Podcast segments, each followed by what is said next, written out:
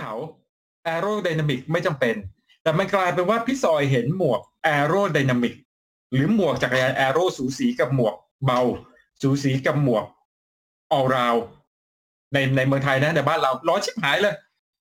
แล้วเราก็ไม่ได้ไปแข่ง ถ้าสมมุติขับเรสพี่ซอยเข้าใจชิงแชมป์ประเทศไทย พี่ซอยเข้าใจ แต่พี่ซอยไม่ค่อยเข้าใจว่า ปั่นสุวรรณภูมิ ในเปโลตองมีอยู่ยี่สิบลำ แล้วใช้โมแฮโรที่พี่ซอยไม่เข้าใจ แต่ไม่ได้ว่านะ แต่พี่ซอยบอกว่าเราเรียงลำดับความสำคัญ หรือเรียงลำดับ priority ผิดใครที่จะพอใช้ใจใช้หมวกแอโร่พี่ซอยไม่ได้ติดเลยก็ใช้ไป แต่นี่คือทริคในการเลือกหมวกของพี่ซอยนะครับ อันต่อไปอันดับที่สี่น้ำหนัก เพราะอะไร จักรยานเป็นกีฬาที่เรากีฬาประเภทอื่นไม่ค่อยเกินชั่วโมงสังเกต แต่จักรยานส่วนมากหนึ่งชั่วโมงครึ่งสองชั่วโมงสองชั่วโมงครึ่งสามชั่วโมง น้ำหนักที่มันอยู่บนกระบาลเราแล้วไม่ได้ถอดออกแล้วมีไหมปั่นไปสักชั่วโมงหนึ่งกูไม่คอกูถอดหมวกแป๊บหนึ่งไขว้เฟรมแป๊บหนึ่งเหลือแต่หนังศีรษะเปิดลมนิ้วเลย พวกแม่งไปนู่นไม่มีหมวกต้องอยู่บนกระบาลเราตลอดเวลานะครับ ดังนั้นหมวกที่แม่งหนักแบบสามร้อยกรัมเนี่ยสำหรับพี่ซอยถือว่าหนักนะสี่ร้อยกรัมยิ่ง หมวกแอโร่ส่วนใหญ่มันจะหนักนะครับ โดยเฉพาะหมวกแอโร่เจนเก่าๆ โอ้โห สมัยอีเวทเข้ามาอันแรกอะโอ้ยเย็นโดกูแม่งลำยุกมากเลยในสมัยห้าปีที่แล้วแม่งลำยุกมาก แต่แม่งภาระคอมาก มันไม่ใช่ปวดกระบาลนะแม่งปวดคอ จริงๆหมโอ้โหถามว่าพี่ซอยพี่ซอยก็โดนมาหมดแล้วล่ะคือก่อนที่จะจะมาเล่าสู่กันฟังนะครับ ดังนั้นคือถ้าเป็นหมวกแอโร่เจนปัจจุบันก็ต้องยอมรับว่าหนึ่งระบบระบายอากาศดีขึ้น แต่ถามว่ามันดีสู้หมวกออราวได้ไหมคนละเรื่องยังถอยันงมาหมไม่ดได้เหงื่อซุ่มเหงื่อชุ่ม เอ่อทำไมโปรโทนขายดีมาก แต่ตัวรองท็อปตัวตัวรองท็อปไม่ชื่ออะไรโมฮิโต้ทั้งที่กูก็มี เออ ตัวรองท็อปของมันนะครับพี่ซอยก็ใช้อยู่ มันไม่ทำให้หวัดคุณลดลงเลยนะเอาจริงๆถ้าคุณปั่นเป็นกลุ่ม ถ้าคุณไม่ได้ไปแข่งไทม์ทาย ไม่ได้ทำให้หวัดลดเลย แต่ทำให้หนังศีรษะและภาระกบาลเนี่ย ฟินมากๆ บอกเลยเหงื่อมันไม่สะสม เออ มันไม่ถอดหมวกมาแล้วหูมันไม่เหงื่อมันไม่แฉยันดากอะนะครับ สุดท้ายคือ priority หรือการเรียงลำดับที่พี่ซอยให้วันนี้สุดท้ายคือความ aerodynamic เมื่อคุณทำครบทุกข้อคือหนึ่งระบบความปลอดภัยในหมวกนั้นพึงจะมี ระบบในเรื่องของความฟิตและความคอมฟอร์ตที่หมวกนั้นมึงพึงจะมี ข้อที่สามคือในเรื่องของระบายอากาศ ข้อที่สี่ในเรื่องของน้ำหนัก สุดท้ายคือ คุณดูแอโร่ได้เลยครับ ซึ่งหมวกเจนนี้ก็มีแล้วนะครับ หมวกหมวกเจนนี้ก็มีแล้วที่ค่อนข้างจะแอโร่แต่ก็บอกนะ แม้แม้แต่ตัว Specialized ตัวแอโร่มันก็ไม่ได้เบา มันก็ไม่ได้แบบ ไม่ได้ลมเย็นนะ หรือแม้แต่หอีมเววกทูแอโร่ที่มันเปิดปิดได้อะอ่าเออ มันก็มันก็ไม่ได้เย็นนะเว้ยเอาบอก แล้วโหมดที่จะเซฟวัตโหมดที่เซฟวัตคือแม่งถ้าไม่มีลมระบายอากาศเลยโหมด time trial ไงใช่ครับนะครับ เหมือนซาวน่านะครับ ฉะนั้นเมื่อวานเมื่อวานถ้าเราไม่ได้จำเป็นก็เนาะเมื่อวานไปเจอเจเลมา ครับผม ก็เจเลก็ไม่นิยมใส่หมวกทีทีเวลาซ้อมเขาก็บอกเองเลย มันร้อนปกติะไม่เขาไม่ทำกันหรอก มันร้อน แต่แต่โอ้โหแต่สกายเลนนี่หล่อก่อน ครึ่งครึ่งครึ่งครึ่ง คือเราไม่ได้ไปว่าเขานะ แต่เรามีหน้าที่มาเรียงลำดับเนอะวิธีการเลือกหมวกที่ถูกต้องก่อนครับที่ถูกต้องนะครับ แต่ไม่ได้ไปว่าเขานะครับจริงผมๆชอบถ้ารักจะชอบรักจะทำก็ทำผมผมผมไม่ได้ว่าอะไร เออ แต่ถามเออนะครับถามว่า ถามว่า ถ้าหากคุณตอบมาว่า ร้อนแต่หล่อผมยอมเฮ้ยอันนี้ผมเห็นด้วย เพราะว่าบางทีผมผมผมก็เอาเว้ยร้อนแต่หล่อผมเอา แต่ถ้าเกิดคุณมาบอกว่า ไม่เห็นร้อนเลย ไม่รู้ ไม่รู้แต่นึกสภาพนะ ถ้าคุณไม่หล่อ แล้วคุณใส่หมวกที่ไม่เข้ากับหนังศีรษะ แล้วพอเปิดออกมาเนี่ยเหงื่อชุ่มนางเหงื่อเป็นแป้งเปียกเลยแถมดูไม่ได้เหมือนกันแถมนะตอนขี่แม่งตานลมอยู่ต่างหากเออนะครับ ก็ก็ไม่ใช่อะไรไม่ใช่เอางี้เข้าใจเราให้ถูกนิดนึงว่าครับเราไม่ได้บอกว่าคนใส่หมวกแอโร่ผิดไม่ใช่เลยไม่ใช่ไม่ใช่แต่เรากำลังจะบอกว่าเมืองไทยมันเป็นเมืองร้อน วิธีการเลือกลำดับหมวกนะครับ คิดว่าน้ำหนักการระบายอากาศและความปลอดภัยเนี่ย เป็นสิ่งสำคัญที่เราควรจะให้ความสำคัญในการเลือกก่อนที่จะแอโร่อืมถ้าหากแล้วว่าทิ้งท้ายอย่างนี้ ถ้าหากว่าใส่หมวกแล้วร้อนอะ แล้ว performance ตก แล้วเดี๋ยววันหนึ่งคุณจะเข้าใจในสิ่งที่พูดเอง อ่าอืมประมาณนี้อืมเพียงแต่ว่าครับถ้าทำแล้วชอบแล้วมีความสุขกับ กับมันแล้วทำให้ปั่นจักรยานได้บ่อย สนุกกับจักรยาน อันนั้น จริง ๆ ก็ไม่ติดอะไรครับ จะเอาหมวกทำทายไปขึ้นเขาก็ก็ได้ ก็แล้วแต่พี่นะหมดทำแพขึ้นเขาเฮ้ยผมเคยลองนะ ผมเคยลองผมอยากรู้ว่าหมวกทำทายมันร้อนมากขนาดนั้นจริงเหรอวะคือผมไม่กล้าว่าพี่ออกอากาศนะแต่ถ้าผมเจอพี่บนเขาใหญ่อะผมก็มองหัวจดตีนอะผมเคยเอานี่สมัยนั้นเป็น Giro Advantage 2 หมวกทำทายแบบแหลมๆเลยอะอ่าผมอยากรู้ไงว่าแบบเฮ้ยมันร้อนไอ้คำว่าร้อนหมวกทำทายมันร้อนขนาดไหนผมเอาไอ้เนี่ย ไปขึ้นเขาใหญ่ฝั่งปากช่องอืมฝั่งที่แม่งไม่มีลมด้วยอืม โอ้โห อย่าว่าแต่ถอดหมวกแล้วน้ำไหลอะครับอืมขี่แล้วแบบแม่งแบบพลากๆเลยอะแม่งลงมาแบบอืมแล้วครับมันไม่ระบายอากาศเลยแม้แต่นิดเดียว ดังนั้น เอาตรงๆเลยบอกกันตรงๆเลยมันมันมีผลฮะ มากหรือน้อยแล้วก็แต่ละคนต้องการมันหรือเปล่าแค่นั้นเองโถเอาถามตัวเองดีกว่าอาการหัวร้อนเนี่ยอาการวัวร้อนไม่เคยเจอกันเหรอโอ้คือพี่ซอใช้หมวกแอโร่มาเยอะเอางี้ดีกว่า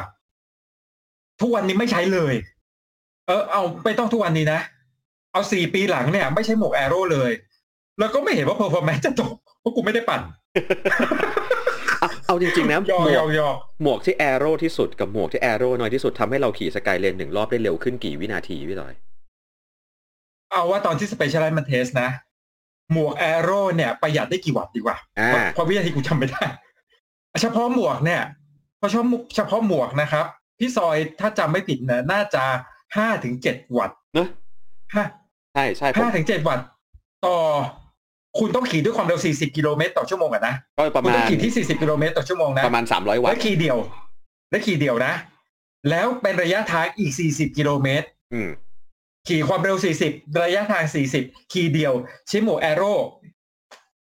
คุณจะ save ได้ประมาณ4ถึง5วัตต์ผมปัดให้เป็นสิบวัตต์เลย ผม อันนี้คือแบบ ผม ใจดีเลยผมปัดให้เป็นสิบวัตต์เลยนะ ขี่สามร้อยวัตต์ save ได้สิบวัตต์ มันอยู่ที่ประมาณสามเปอร์เซ็นต์เนาะใช่ป่ะศูนย์จุดสามเปอร์เอาเซ็นต์เอาเอาอย่างนี้นะพี่พี่พี่มีขี่ที่ไหนความเร็ว 40 คนเดียวบ้างอะคือเมื่อกี้พี่ซอยได้พูดมาตั้งแต่ตอนแรกแล้วเดี๋ยวหลายคนจะหัวร้อน ถ้าคุณไปแข่งชิงแชมป์ประเทศไทย ถ้าคุณไปแข่งขับเลส แล้วทุก ๆ วินาทีอันนั้นน่ะ มันมีค่ากับชีวิตการได้ผล เห็นด้วย ต้องทำมันมี break away ใช่มีหน้าเส้นอ่านะครับผมแต่ถ้าหากชีวิตคือ AV ในสกายเลนผมว่าหมวกที่เร็วที่สุดกับหมวกที่ที่เย็นที่สุดไม่ทำให้มี AV ที่แตกต่างกัน อ่าให้ให้ให้ให้รายละเอียดต่อกันเลยอย่างนี้ ถ้าคุณจะ aero ถ้าคนบอกคุณใช้หมวก aero เพราะคุณอยากจะ save วัตต์สิ่งที่คุณลงทุนแล้ว save กว่าหมวก aero ได้มาเป็นสิบวัตต์คือ skinsuit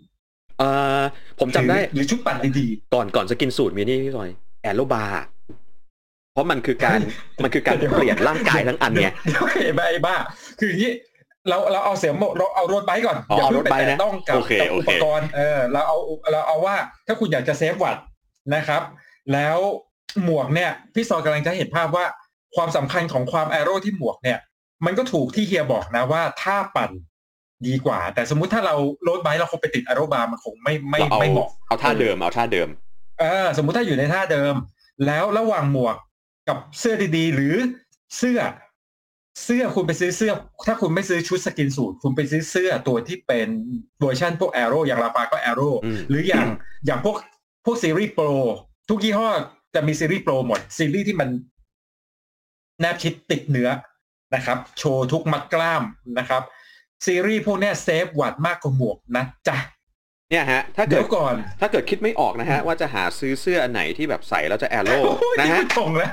นี่นะฮะ ก็โอ้ยเดี๋ยวเดี๋ยวเดี๋ยวเดี๋ยวต้องจอใหญ่หน่อยอ่าจัดเราไปมองกันไม่ชัดนะฮะ ถ้าคิดไม่ออกจะซื้อเสื้ออะไรที่ aero ก็ตอนนี้นะครับผมเสื้อ Cycling Hub นะ ยังสั่งได้อยู่นะอ่าเดี๋ยวจะลงลิงก์เอาไว้ให้ข้างใน หรือว่าใครอยากรู้กดเข้าไปดูในแฟนเพจใน Facebook นะฮะ สั่งได้ครับตัวนี้เป็นเป็น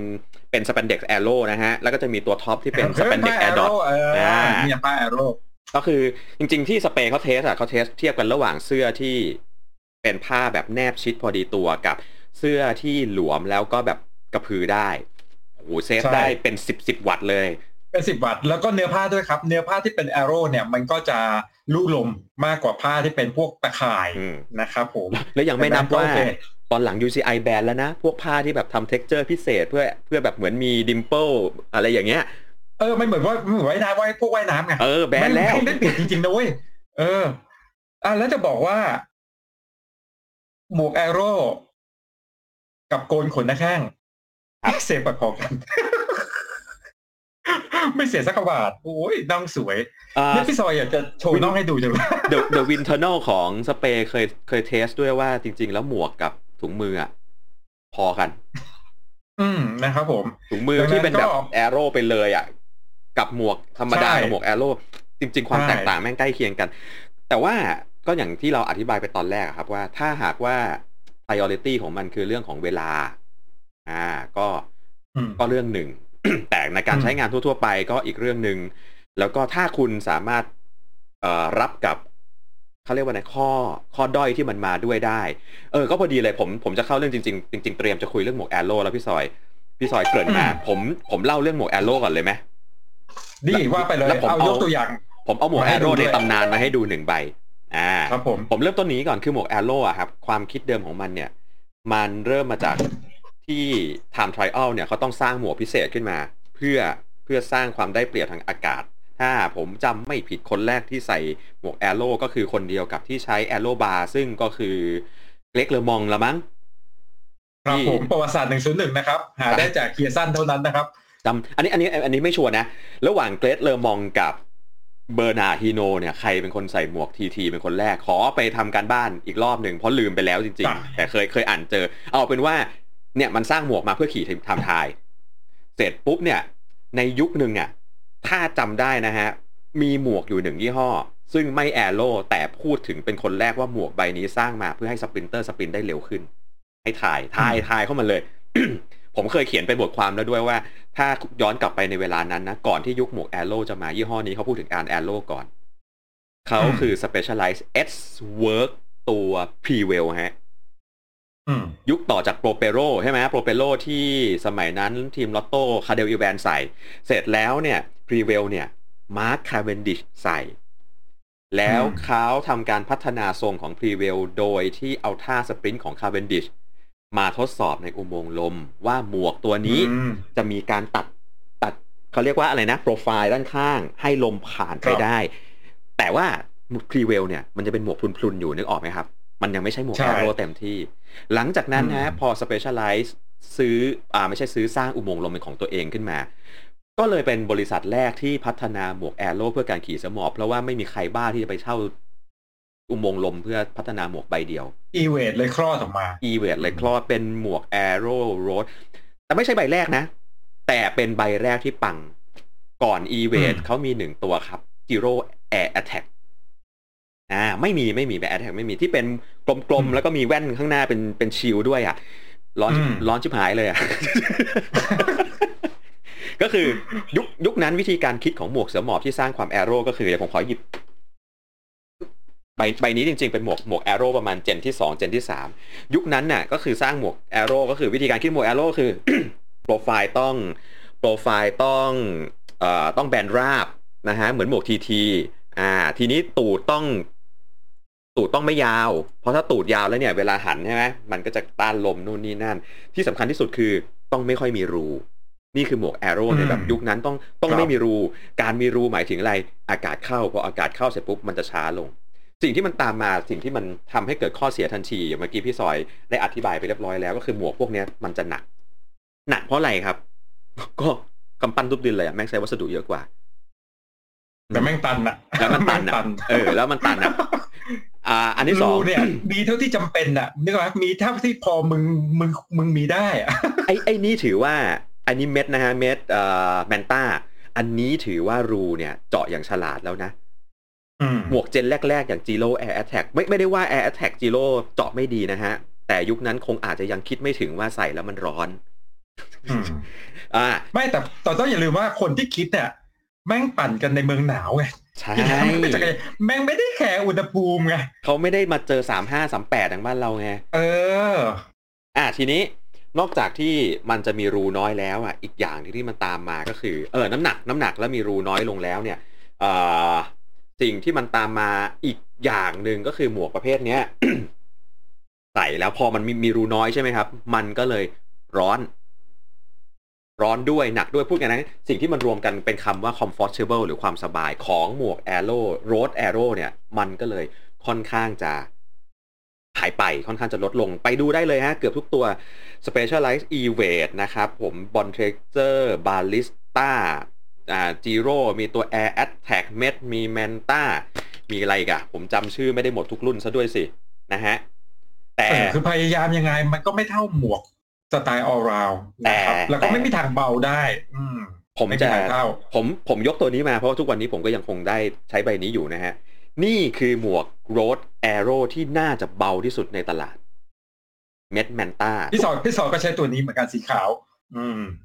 198กรัมแม่งเบากว่าหมวกออลาวของบางยี่ห้ออีกคือเองขี่คอนาโก้เองก็ต้องใช้หมวกรุ่นนี้แหละปัจจุบันเนี่ย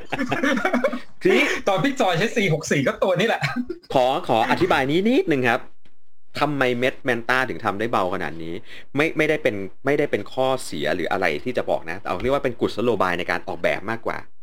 โครงสร้างข้างในของเม็ดแมนตาโครงสร้าง structure ข้างในเขาอะเขาใช้ตัวเดียวกับไรเวลอืมไรเวลที่เป็นหมวกหมวกรูพรุนของเขาอะครับ อ่า เขาใช้อืมตัวเดียวกับไรเวล แล้วด้วยความที่ โฟมคือหมวกตัวเนี้ยพอเป็นโครงสร้างเสร็จปุ๊บ structure แล้วก็ครอบโฟมเข้าไปใช่ไหมครับแล้วก็อัดไอ้นี่แข็งๆอยู่รอบๆอะมันมี structure ตัวตัวโฟมอะเยอะกว่าไรเวลเขาเลยสามารถทำตัวโฟมได้น้อยกว่า น้ำหนักเลยเฉือนไรเวลด้วย คือเป็นหมวกแอโร่ที่แม่งเบากว่าหมวกออลาวค่ายตัวเองด้วยอะตัวนี้เบาใช่ไม่เกิน200กรัมนี่มันหาไม่ได้อะเอาจริงหมวกหมวกแอโร่ต่ำซับ200กรัมนี่ไม่ไม่มีทางเขาเรียกว่าเป็นกุอืมกุศโลบายในการออกแบบแต่ว่า จะบอกว่าหมวกใบนี้ไม่ใช่เป็นหมวกที่ระบายอากาศได้ดีนะไม่ไม่มีทางครับหมวกแอโร่จะระบายอากาศได้ดี คุณดูดิหัวตันซะขนาดนั้น อืมอ่าแล้วหมวกแอโร่มันจะเริ่มระบายอากาศได้ดีที่ความเร็วเท่าไหร่ครับโอ้ยสามห้าครับคือถ้าชีวิตจริงปั่นคนเดียวเนี่ยเอ้าก็ปั่นถามก่อนนะปั่นคนเดียวเนี่ยใครแม่งปั่นสี่สิบหนึ่งชั่วโมงมั้งโคตรตั้มฮะก็แล้วแต่ก็แล้วแต่นั่นมันคนนั่นมันคนละตีนมันเออมาจากดาวคนละดวง ไอเราก็ปั่นสามสิบปั่นคนเดียวเราก็ปั่นที่แปดสามสิบสามสองปั่นสามห้าครั้งข่าว แล้วเราก็ลงมาเออใครว่าป้าปั่นสามสี่สิบขาขาโตไตายห่าเพื่อนไม่ครบด้วย ครับ ทีนี้อะพี่สอนมาให้ทริคคือเราเห็นเราเห็นประเภทหมวกเราเห็นการเรียงลำดับวิธีการเลือกหมวก รวมถึงประวัติของหมวกนะครับ ที่เดียวโอ้โหขุดมาให้ดูเนี่ยคุณรู้กันหรือไม่จ๊ะไอ้หมวกที่คุณใส่อยู่ทุกวันเนี้ยคุณควรจะเปลี่ยนมันเมื่อไหร่ เออถูกป่ะอืมหนึ่งมีมีแค่สองข้อหนึ่งเมื่อมันแตก ครับ ที่มันแตกเนี่ยขอขยายความนิดนึงหลายคนจะไม่เข้าใจ แตกไม่ได้แปลว่าคุณล้ม เปิดหมวกขึ้นมาดู แตกปลีออกมากระจาย เลิกใช้ไม่ใช่ โดยเฉพาะหมวกดีหมวกที่เป็นหมวกแบรนด์นะครับ หมวกดีไม่ใช่หมวกตัว top นะ หมวกแบรนด์ที่ผ่านมาตรฐาน เดี๋ยวเฮียจะต้องพูดเรื่องของมาตรฐานของหมวกด้วยว่ามันมี ICE อะไรพวกนี้นะครับมี Snell มีอะไรพวกนี้นะครับอะเมื่อเมื่อคุณเกิดแรงกระแทก สมมุติคุณเกิดอุบัติเหตุขึ้นหัวคุณลง ไอ้ข้างนอกมันแค่บุก ข้างนอกคือจำพี่ซอยบอกใช่ไหม layer แรกก็คือกรอบหมวกที่เป็นพลาสติกมันบุกเข้าไป แรงกระแทกมันจะถูกส่งผ่านไปที่ layer ที่สองชั้นที่สองคือโฟม โฟมแม้มันไม่แตกแต่มันจะมีการเสื่อมสภาพข้างในครับ เม็ดโฟมจะกระจายตัวหรือบีบตัวหรือคลายตัว ซึ่งตาเปล่ามองไม่เห็นต้องใช้กล้องจุลทรรศน์ดู หรือแหกโฟมเข้าไปดู ซึ่งเราไม่แหกอยู่แล้ว เพราะเสียดายหมวกซื้อมาแพง กูใช้ต่อ แล้วแต่ใช้ต่อไม่ว่า แต่พี่ซอยจะบอกว่ามันควรเปลี่ยนแค่นั้นเอง ใช้ต่อไม่ได้ผิดนะไม่ได้ผิดกติกานะครับเดี๋ยวไปแอบขายเพื่อนไม่ผิดกติกานะครับผมขายก็ลดเยอะๆหน่อยก็ก็ไม่ผิดกติกาครับ ใครครับไม่ลดทำเนียนๆไปแล้วแต่ แล้วแต่จริยธรรมในตัวคุณนะครับอ้าวอย่างแรกเมื่อมันรับแรงกระแทกไปแล้ว แม้เราจะเห็นว่ามันแตกไม่แตกเราควรเปลี่ยน ไม่ได้แปลว่าคุณต้องเปลี่ยนนะ แปลว่าคุณแค่ควรจะเปลี่ยน อันที่สองคือเมื่อหมวกอันนั้นคุณใช้งานครบห้าปี เมื่อไหร่ที่หมวกนะครับ มีการใช้งานครบห้าปีปุ๊บเกิดอะไรขึ้นกับหมวกหนึ่งคุณรู้ไหมว่าหมวกเนี่ยมันผ่าน pollution มา pollution มันเกิดอะไรขึ้น ความร้อนอุณหภูมิ เม็ดโฟมที่อยู่ข้างในเนี่ยครับ มันจะเกิดอาการแปลสภาพหรือเปลี่ยนคุณสมบัติไอ้ความที่มันเปลี่ยนคุณสมบัติเนี่ยแหละ มันคือการที่ทำให้หมวกเนี่ยมันมีอายุการใช้งานพี่ซอนไม่ได้มโนเองนะไป search ดูได้เลยครับ เว็บไซต์เมืองนอกที่เขาแนะนำเนี่ยหมวกคุณควรจะเปลี่ยนทุก 5 ปี เพราะโฟมข้างในมันจะเกิดอาการเปลี่ยนคุณสมบัติออกไปนะครับ5ปีเป็นที่นึงนะไม่ต้องไปเสียได้นะครับ นี่คือทริคหรือทิปสั้นๆ ว่าหมวกควรจะเปลี่ยนเมื่อไหร่อะเฮียเสริมนิดนึงเรื่องมาตรฐานของหมวก โอเคเอ่อผมอธิบายงี้ก่อน ผมเตรียมการบ้านมาเล่าให้ฟังตั้งแต่วิธีการทดสอบของค่ายเลย แล้วก็วิธีการคิดว่าทำไมหมวกต้องมีมาตรฐาน ในต่างประเทศนะฮะ ผลิตภัณฑ์ทุกชนิด เกือบทุกชนิดแล้วกันทุกคงไม่ได้ก็เป็นเกือบทุกชนิดจะเป็นจำเป็นจะต้องมีมาตรฐานในความปลอดภัยเหมือนอาหารยาอะไรพวกเนี้ย ซึ่งเหมือนออยใช่ไหมครับเหมือนอยจะไอ้ยาอย่าแดกนะครับผมไอหย่อยก็ได้ครับพี่หมาไอหยาเลยไอ้ยาอย่าแดกเสร็จแล้วก็ทีเนี้ยหมวกกันน็อกเนี่ยถูกจัดอยู่ในกลุ่มของผลิตภัณฑ์เพื่อความปลอดภัย ซึ่งในแต่ละประเทศมันจะมีเอ่อเขาเรียกว่าเป็น regulation เป็นระเบียบบังคับที่แตกต่างกันนะครับอืมอ่าผมเอาบ้านเราก่อน บ้านเราเนี่ยอ่ามาตรฐานของหมวกกันน็อกอยู่ภายใต้การดูแลของมอกมาตรฐานอืมอุตสาหกรรมนะฮะ ซึ่งก็จะมีกระบวนการในการตรวจคล้าย ๆ กันกับในต่างปโอ้ยระมเทศอนะกรนี่ย่อมาจากมาตรฐานอุตสาหกรรมกูพี่ซอเข้าใจผิดมาตลอดนะคิดว่าเป็นมึงเอากูป่ะเอ้าผม อันนั้นด่ากันนี่นะโอ้มาตรฐานมอกรแบบมาตรฐานให้มึงเอากูป่ะเออพี่ซอยเข้าใจผิดมาโดยตลอดเลยว่ะในต่างประเทศก็จะมีมาตรฐานที่แตกต่างกันอย่างในญี่ปุ่นจะเป็น J อะไรสักอย่าง JIS ป่ะอืมอ่า J Japan Industrial Standard อะไรสักอย่างนะครับ ถ้าในอเมริกาจะเป็น เดี๋ยวผมลืมชื่อไปแล้ว มีดอทด้วยเออมันจะมีดอท อเมริกาด้วยนะครับสมัยก่อนเป็น ANSI ครับผมอเมริกาอืม National Industrial Standard อะไรสักอย่าง ANSI นะฮะ แล้วตอนอืมหลังก็เปลี่ยนเป็นตึ๊ดตึ๊ดตึ๊ดตึ๊ดแล้วก็เป็นปัจจุบัน ส่วนญี่ปุ่นเอ่อยุโรปจะเป็นอะไรนะ CE เออนี่แหละมาตรฐาน CE เนี่ยที่คือเป็นหมวกที่คุ้นคุ้นเวลาเราซื้อหมวกในบ้านเราจะเจอ CE ส่วนใหญ่จะเป็นแบรนด์ยุโรป แต่ทีนี้ครับมันก็จะมีค่ายมาตรฐานกลาง เช่น ไม่ได้ขึ้นอยู่กับค่ายไหน เช่น Snell Snell เป็นเหมือนมูลนิธิที่ทำการทดสอบอุปกรณ์โดยเฉพาะหมวกกันน็อกเพราะว่าเขาทำขึ้นมาเพื่อเออเป็นเรื่องของเออเหมือนเหตุเกิดจากนักนักแข่งรถมอเตอร์ไซค์รถรถยนต์อะไรสักอย่างอะฮะแล้วเขาเสียชีวิตเขาก็เลยเข้ามาระดมเงินตรงนี้เพื่อสร้างมาตรฐานตรงนี้ขึ้นมา Snell จะเป็นมาตรฐานกลางอืมซึ่งมีการตรวจสอบที่โหดที่สุด ดังนั้นบอกได้เลยว่าถ้าหมวกตัวไหนพลิกขึ้นมาข้างในแล้วเจอ Snell มันผ่านการทดสอบที่โหดสุดทีนี้การทดสอบมีการทดสอบอะไรบ้าง คร่าวๆ ในแต่ละที่นะฮะจะมีรายละเอียดที่แตกต่างกันแต่โครงสร้างในการตรวจสอบจะเป็นเหมือนกันอันแรกสุดคือ impact test impact test จะมีการเอาหมวกใส่ในเป็นตัวจที่เมืองทองเนี่ยเหรอเอ่อที่บางนาไม่ได้ครับผมเพราะบางที่แพนาอารีนาถ้าตรวจบางนาเราจะเรียกว่า by tech test ใช่ไหมฮะไปเทคเทสครับครับผมเออไปแต่ต่อแต่อันนี้ขบคุณตรวจที่ไปต่อครับตรวจแถวเมืองนนท์ผู้นะชมเนี่ยหลังจากเราเล่นมุกนี้ผู้ชมหายไปครึ่งหนึงอะ หมวกฮะเขาจะใส่ที่เอ่อหัวดัมมี่มีสองแบบนะ มีสองการทดวิธีสองวิธีในคือการใส่ตอนเล่นไพ่เหรอโหดัมมี่ต้องมีใส่กี่คนครับอันนั้น อ่าแบบแบบแรกคือเอาหมวกใส่หัวปลอม แล้วก็ปล่อยลงมาตามความสูงที่ต้องการที่มาตรฐานต่างๆ ตั้งไว้ อันที่สองหมวกใส่หัวปลอมอยู่กับที่ แล้วเปลี่ยนน้ำหนักที่ตกตามความสูงมาเรื่อยๆ ดูซิว่ามันรับได้เท่าไหร่ อ่าถ้ามาตรฐานตั้งไว้เท่านี้ แล้วมันผ่านได้ก็ถือว่าผ่านไป ถ้าไม่ผ่านก็มึงมึงก็ไม่ผ่านนะครับ อ่า อันนี้เป็น impact test แล้วที่เหลือมันจะมีเพื่อในเรื่องของพวกการทดสอบในเรื่องของการเปลี่ยนคุณสมบัติ เช่น ความร้อน ความเย็น สารเคมีต่างๆอ่าบริษัทหมวกจะต้องเป็นผู้รับผิดชอบในการส่งหมวกไปให้สถาบันการตรวจสอบ แล้วมีค่าอืมใช้จ่ายในการตรวจสอบอยู่ในหมวกทุกใบที่คุณซื้อนะครับอืมแต่เป็นกฎหมายในต่างประเทศในยุโรปในออสเตรเลียในญี่ปุ่นในอเมริกา ในหลาย ๆ ประเทศทุกที่ทั่วโลกหมวกที่ขายในตลาดต้องมี ถ้าไม่มีร้านที่ขายโดนปรับและปรับแพงด้วย อ่าอืมอันนี้บอกไว้ก่อนเลยนะ ซึ่งเอ่อ บ้านเราเนี่ยจริง ๆ แล้วถ้าว่ากันตามตรงก็ก็ก็โดยกฎหมายจริงๆก็ต้องมีมอกนะ แต่ว่าหลาย ๆ อย่างอืมก็จะหยุดหยวนๆหมวกจักรยานมันยังเป็นแบบหยวนหยวนๆน่ะส่วนหมวกมอไซค์ก็อย่างที่วงการบิ๊กไบค์เขาคุยกันนะครับ ว่า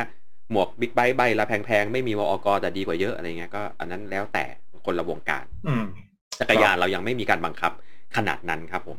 ก็อันนี้เป็นเรื่องที่เล่าให้ฟังกันว่าในหมวกเดี๋ยวจะหยิบให้ดูแล้วกันอึ๊บถ้านึกไม่ออกว่ามาตรฐานหมวกอยู่ไหนนะฮะ อยู่ไหนวะ ในหมวก ในหมวกอะ มันจะมีสติกเกอร์มันอยู่แปะตรงอยู่มันจะอยู่ที่ฉลากนะครับส่วนใหญ่ CE นั่นแหละครับนะครับ ที่อยู่ที่ฉลากนั่นแหละ ซึ่งตัวเนี้ยนะครับจะเป็นตัวที่บอกว่าหมวกได้ผ่านการทดสอบอะไรมา ถ้าเป็นยุโรปก็ก็ต้องผ่าน CE ถ้าอเมริกาและก็จะเป็นต้องมาตรฐานใช่ ต้องบังคับเลยนะ แล้วมันจะมีบางมาตรฐานที่เขามีการตรวจสอบที่แบบลึกลึกลึกซึ้งกว่าด้วยนะครับ ของอืมญี่ปุ่นน่ะ แม่งมีทดสอบเรื่องความสามารถในการรับน้ำเค็มด้วยนะอืม คือคืออย่างนี้เราต้องเข้าใจคุณสมบัติหลักของหมวกเนี่ยโครงสร้างหลักมันคือโฟม และเป็นโครงสร้างที่ที่ทำทำเพื่อความปลอดภัยของกระบาลเรา และไอ้โฟม เนี่ย อย่าลืมว่ามันมันไวมันไม่ใช่ไวต่ออุณหภูมิ มันมีผลกระทบตามอุณหภูมิ เพราะโฟมเนี่ยมันเกิดจากความร้อนที่อัดถูกไหมครับอืมร้อนร้อนไป มันเกิดการขยายตัว เย็นไปเกิดการหดตัวนะครับ ไม่เชื่อก้มลงดูนะครับ ร้อนไปเย็นไปหดตัวขยายตัวนะครับนั่นคือหลักการง่ายๆก้มลงดูผู้ชายทุกคนรู้นะครับผมหมวกก็เช่นกันทำไมห้าปีมันถึงจะต้องเปลี่ยน เพราะมันเผชิญอุณหภูมิที่เดี๋ยวร้อนเดี๋ยวเย็นเดี๋ยวร้อนเดี๋ยวเย็น ดังนั้นไม่มีทางครับ ที่โฟมเนี่ยมันจะอยู่ในสภาพเดิมนะครับอะงั้นก็สำคัญเลยคือดูมาตรฐาน CE หรือมาตรฐานหมวก อะไรก็ตามและ อยากอยากปิดท้ายอย่างนี้ว่าเฮีย เราพูดกันถึงทั้งหมดทั้งสิ้นเนี่ย เริ่มเห็นความสำคัญหรือยังว่า หมวกกับเฟรมเนี่ย คุณขี่จักรยานล้มเฟรมหัก คุณไม่ตายคุณไม่บาดเจ็บสาหัส เฟรมหักก็หักไปซื้อใหม่ได้ หมวกจักรยานคุณล้มหัวลง หมวกไม่ได้มาตรฐาน คุณบาดเจ็บ อาจจะเจ็บมาก อาจจะเจ็บสาหัสอาจจะตายพี่ชอยพี่ซอยแชร์ประสบการณ์ตรง ตรงจริง ๆ เรื่องนี้เล่ามาหลายงานละ วันนี้เล่าอีกทีใน YouTube ตอนสมัยอายุ 26 พี่ซอยขี่จักรยานอยู่ต่างประเทศนะครับ ปั่นจักรยานทุกวันไปกลับที่ทำงานที่บ้านที่โรงเรียนนะครับ ก็ไปกลับไปกลับไปกลับอย่างเงี้ย เนื่องจากเราอยู่ไกลเนอะพี่ซอยตอนนั้นไปเรียนหนังสือที่ลอนดอนนะครับ แล้วก็มันจะแบ่งเป็นโซน พี่ซอยเนี่ยบ้านอยู่โซนสี่โซนสี่เมืองไทยเอาว่ามีนบุรีนึกภาพง่ายเออพี่ซอยบ้านอยู่มีนบุรี แต่ไปเรียนกับไปทำงานเนี่ย ที่สีลม ก็คือที่ center เลยแถว Oxford Street นะครับ ทีนี้เนี่ยมันไปขี่เนี่ยมันประมาณสี่สิบห้าสิบโลนะครับ ในในแต่ละวันเนี่ย แล้วช่วงนั้นมันมันทำงานหนักเรียนหนัก ปรากฏว่าขี่จักรยานแล้วหลับในเว้ยเฮ้ยโอ้โหขี่จักรยานแม่งหลับในจริง ๆ หลับหลับใน แล้วหลับในโดยที่ตอนนั้นก็เบี้ยน้อยหอยน้อยนะทำงานเก็บตังค์ส่งเรียนเนี่ยเอ่อปรากฏว่าพี่ซอยซื้อจักรยานมือแปดไม่ใช่มือสองนะซื้อมือแปดนะครับ เป็นไฮบริดมือแปดเลย นะครับผม แล้วก็หมวกที่ถูกที่สุดที่เพิ่งจะซื้อได้ ตอนนั้นก็ไม่ได้สนใจเลยคือคือคือเอาเอาประหยัดอะบอกตรงๆ ปรากฏว่าพี่ซอยหลับในแล้วชนรถจำได้เลยว่ารถที่ชนคือยี่ห้อเบนซ์เราชนเขานะเขาไม่ได้ชนเรานะ เราชนเขาจักรยานชนน่ะ ใครจะคิดว่าแรงแค่ไหน ไม่ได้เบรกชนตึ้งตึ้งๆแบบไม่ได้เบรกอะครับ ใช้คันหน้าเป็นเบรกตัวเนี่ยลอยแล้วหัวไปกระแทกกับกระจกรถเขาปั้ง ดูเหมือนไม่มีอะไรนะ พี่ซอยจะให้พี่ซอยชนอยู่ที่ Oxford Street ใกล้กับห้างใครเคยไปลอนดอน Selfridges ใกล้กับห้างตรงนั้นน่ะแล้วตอนนั้นพี่ซอยเลิกเรียนพี่ซอยกำลังจะไปทำงานตอนกลางคืนงานเข้าหกโมงงานเข้าหกโมงนะครับ พอชนเสร็จพี่ซอยก็บอกเฮ้ยแอมโอไรแอมโอเคโน thank you จริง thank you sit down ๆคือพี่พี่กลัวโดนเขาเรียกค่าปรับใช่ไหมพี่ พี่เลยโอ้ยเขาเป็นห่วงเขาจะพาพี่ไปโรงพยาบาลคือคนที่นั่นมีไว้ทำจริงคือเขาไม่ต้องห่วงรถรถเขามีประกันเขาบอกให้รถเขามีประกันประกันชั้นหนึ่งอะไรเขาเป็นห่วงเรามากเขาจะพาพี่ไปโรงพยาบาลพี่ก็หน้าตาไม่ผ่าน หน้าตาเขาไม่ผ่านไม่เอาไม่ไปดีกว่า แล้วผู้ชายด้วยเพศผู้กูไม่ชอบเสพสังวาสกับเพศผู้เชิญเชิญเชิญเชิญปรากฏว่าโอ้ยนั่งพัก แล้วพี่ซอยจำอะไรไม่ได้พูดไม่รู้เรื่อง คือพี่ซอยเริ่มจากโทรไปขอเข้างานช้าก่อนเฮ้ยโทรไป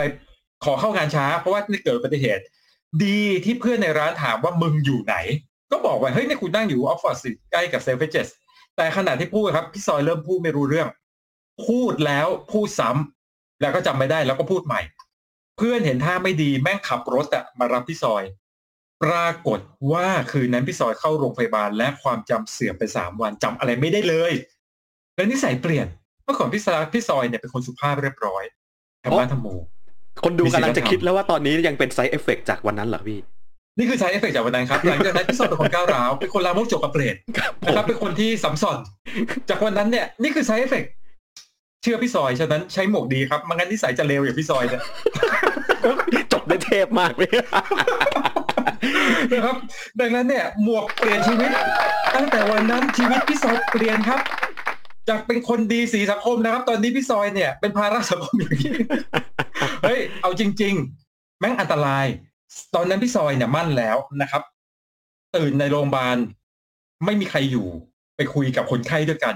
บอกว่า เฮ้ย who am I โอ้ and who are you เฮ้ย จริง ๆจำไม่ได้สามวันคือจำอะไรแล้ว แล้วสวมแหวนก็แบบ อยู่ที่ไหนทำไมนี่มันแหวนต้องแต่งงานนี่ทำไมทำไมแต่งงานแล้วเหรอมันแล้วเหรอจำอะไรไม่ได้เลยเว้ยแล้ววันที่จำได้ วันที่สามครับพี่ซอยยืนอยู่หน้าต่างโรงพยาบาลมองออกไปสู่ความเวิ้งว้างอันกว้างไกล แล้วกับบานเนี่ยมีแต่ความว่างเปล่า ขอพลังเจไดสถิตอยู่กับกูด้วยเถอะ